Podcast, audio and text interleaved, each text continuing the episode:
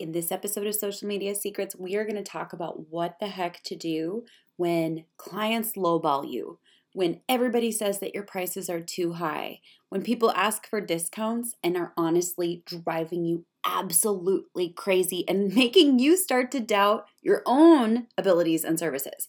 Let's dive on in as soon as we cue that intro. Hey, I'm Rachel Pedersen, marketing expert and queen of social media.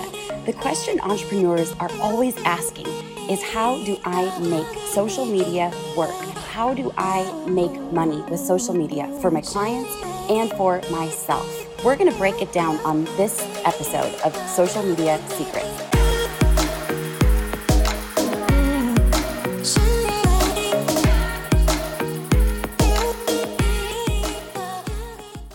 Hey guys, it's me, Rachel, and I'm super excited to talk about some powerful concepts about pricing because let me just tell you, everybody experiences clients lowballing them. Everybody experiences clients saying your prices are too high. Rather, not clients, prospective clients.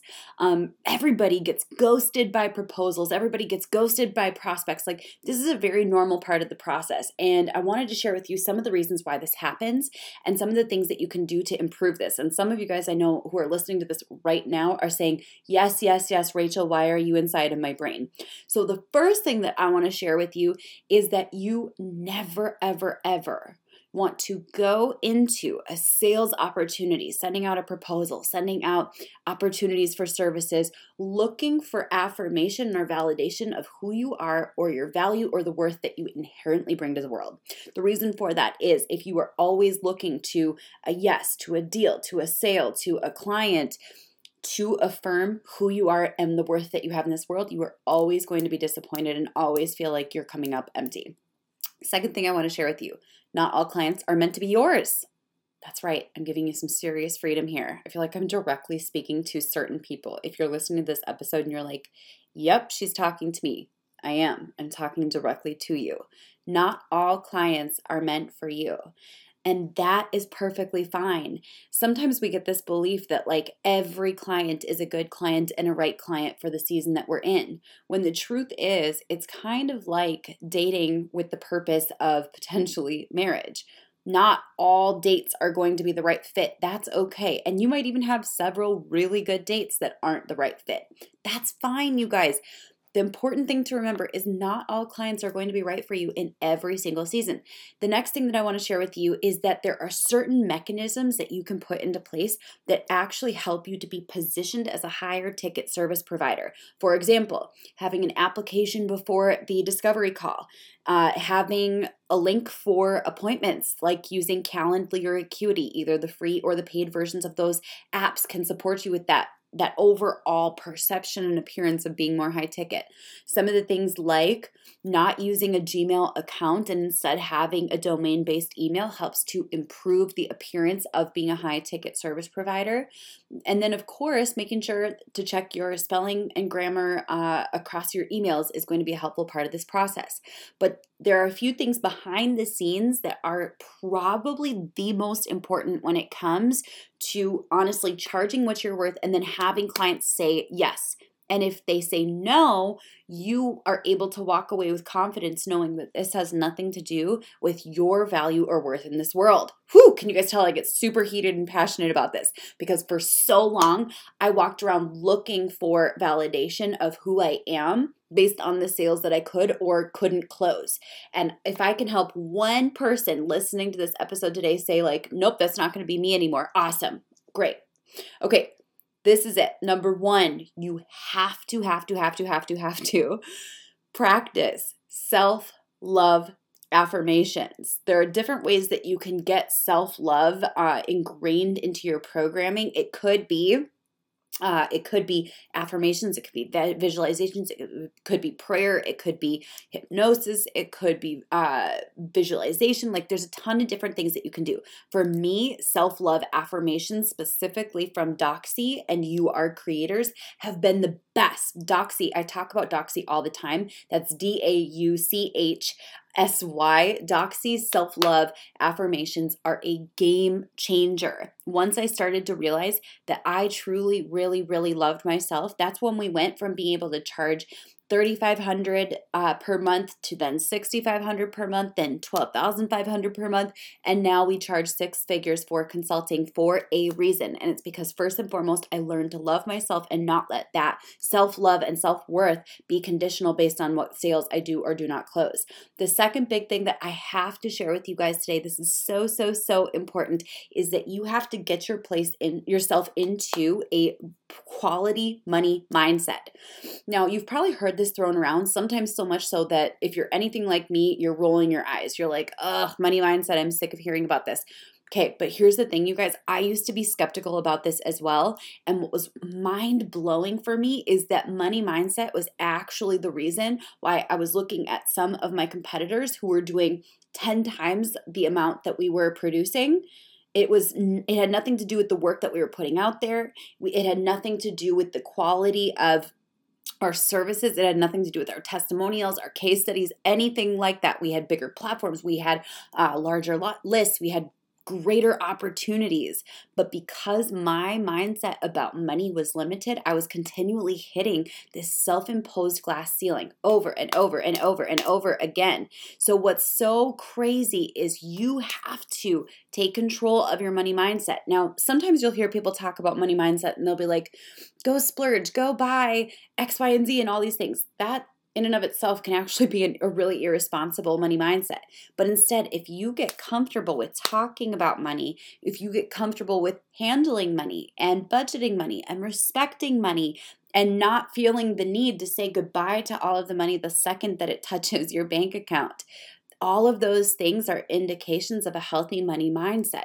If you are always talking about money in an unhealthy way, it's consuming your thoughts, it's something you're either afraid of or obsessed with.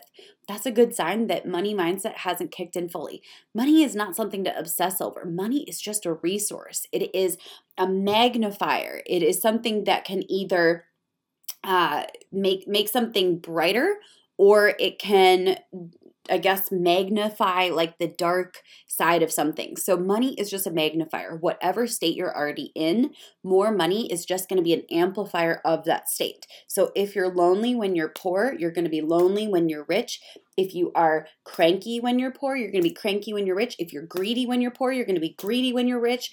If you are generous when you're poor, you're going to be generous when you're rich. If you are kind when you're poor, you're going to be kind when you're rich. Money doesn't change people. It's just that you finally see who they truly were. And even some of those things right there, there are some amazing, powerful breakthroughs I've had with money mindset. I'm going to share with you guys a ton of resources right here, right now, because I get really passionate and excited about this I wish I had known so much sooner that money is a good, wonderful, awesome resource that we can use to change the world, and that I needed to overcome my own limitations, my own self imposed glass ceiling, so that we could hire more people, support more families, reach more people, and honestly change the world. Okay, so number one, excuse my future incoming language. We've got first and foremost the book You Are a Badass at Making Money by Jen Sincero. You guys will notice a lot of the books that have to do with money mindset have swear words in the titles, and I think it's because it's a pattern interrupt.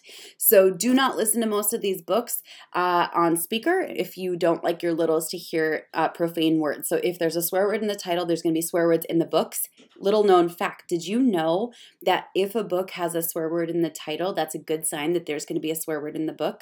And that's actually how they're preparing you for it. It's kind of fascinating.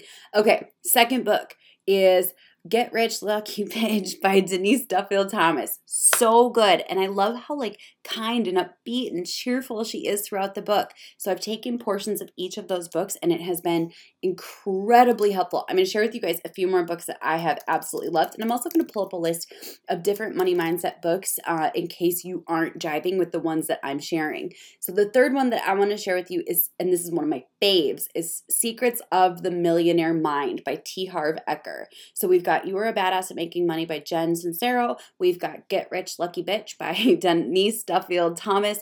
We've got Secrets of the Millionaire Mind by T. Harv Eker.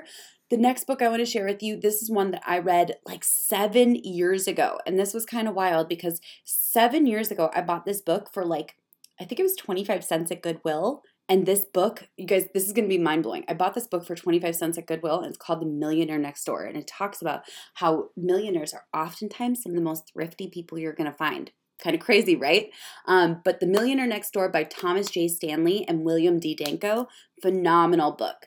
I'm going to share one more, but I am going to add an asterisk to the ones that I'm going to share moving forward. Some people love these, some people don't love these, okay? So let's be super clear that I'm sharing all of these with asterisks based on uh, some of the behavior, thoughts, uh, movements from some of these authors. Okay, so fair enough. Do you guys recognize that I'm saying I don't agree with everything that these people share? And actually, I don't agree with everything that all of these authors that I've been sharing uh, share. So it's kind of good to know, but let's go ahead and dive on in. The first is a little bit, in some ways, outdated, but there's still some awesome stuff that we can take from it. It's called Think and Grow Rich by Napoleon Hill yes, there are better books than Think and Grow Rich, but some people are like, you have to include that if you're going to share a list of money mindset. There are some really good tips inside that book, but just keep in mind that it's not exactly the most original work of art, but that's okay.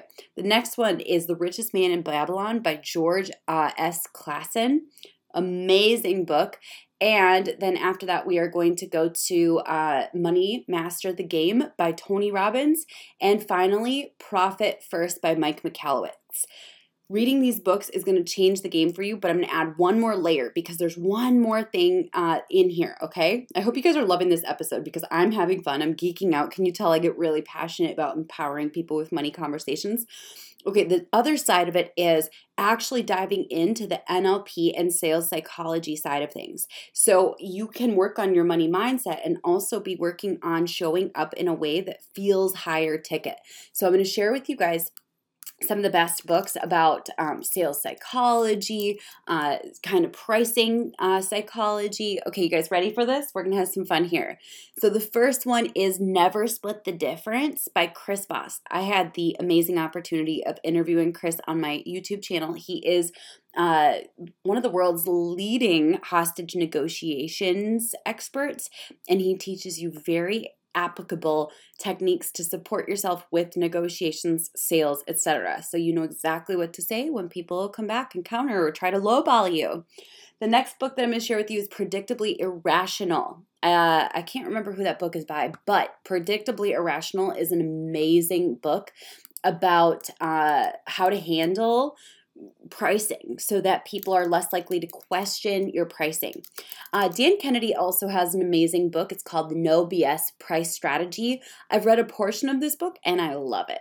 I'm just going to straight up say I love this book because it's really helpful for me in understanding the way that people view pricing because I just thought it was simple and straightforward. It's not, it's wildly irrational, actually, which is kind of fascinating. So, if you've enjoyed this episode and you want to learn more about high ticket client secrets, we are releasing a new training inside of the Social Clique all about attracting high ticket clients. If you want to jump on into my mentorship and mastermind program to learn about attracting high ticket clients and closing them, head on over to click for life. That's C L I Q U E F O R L I F E dot com. Fill out an application and just keep in mind we accept 14 to 16% of people who apply. So we keep it tight intentionally. And if you're a good fit, I look forward to hearing from you. I'll catch you guys in the next episode of Social Media Secrets. Bye for now.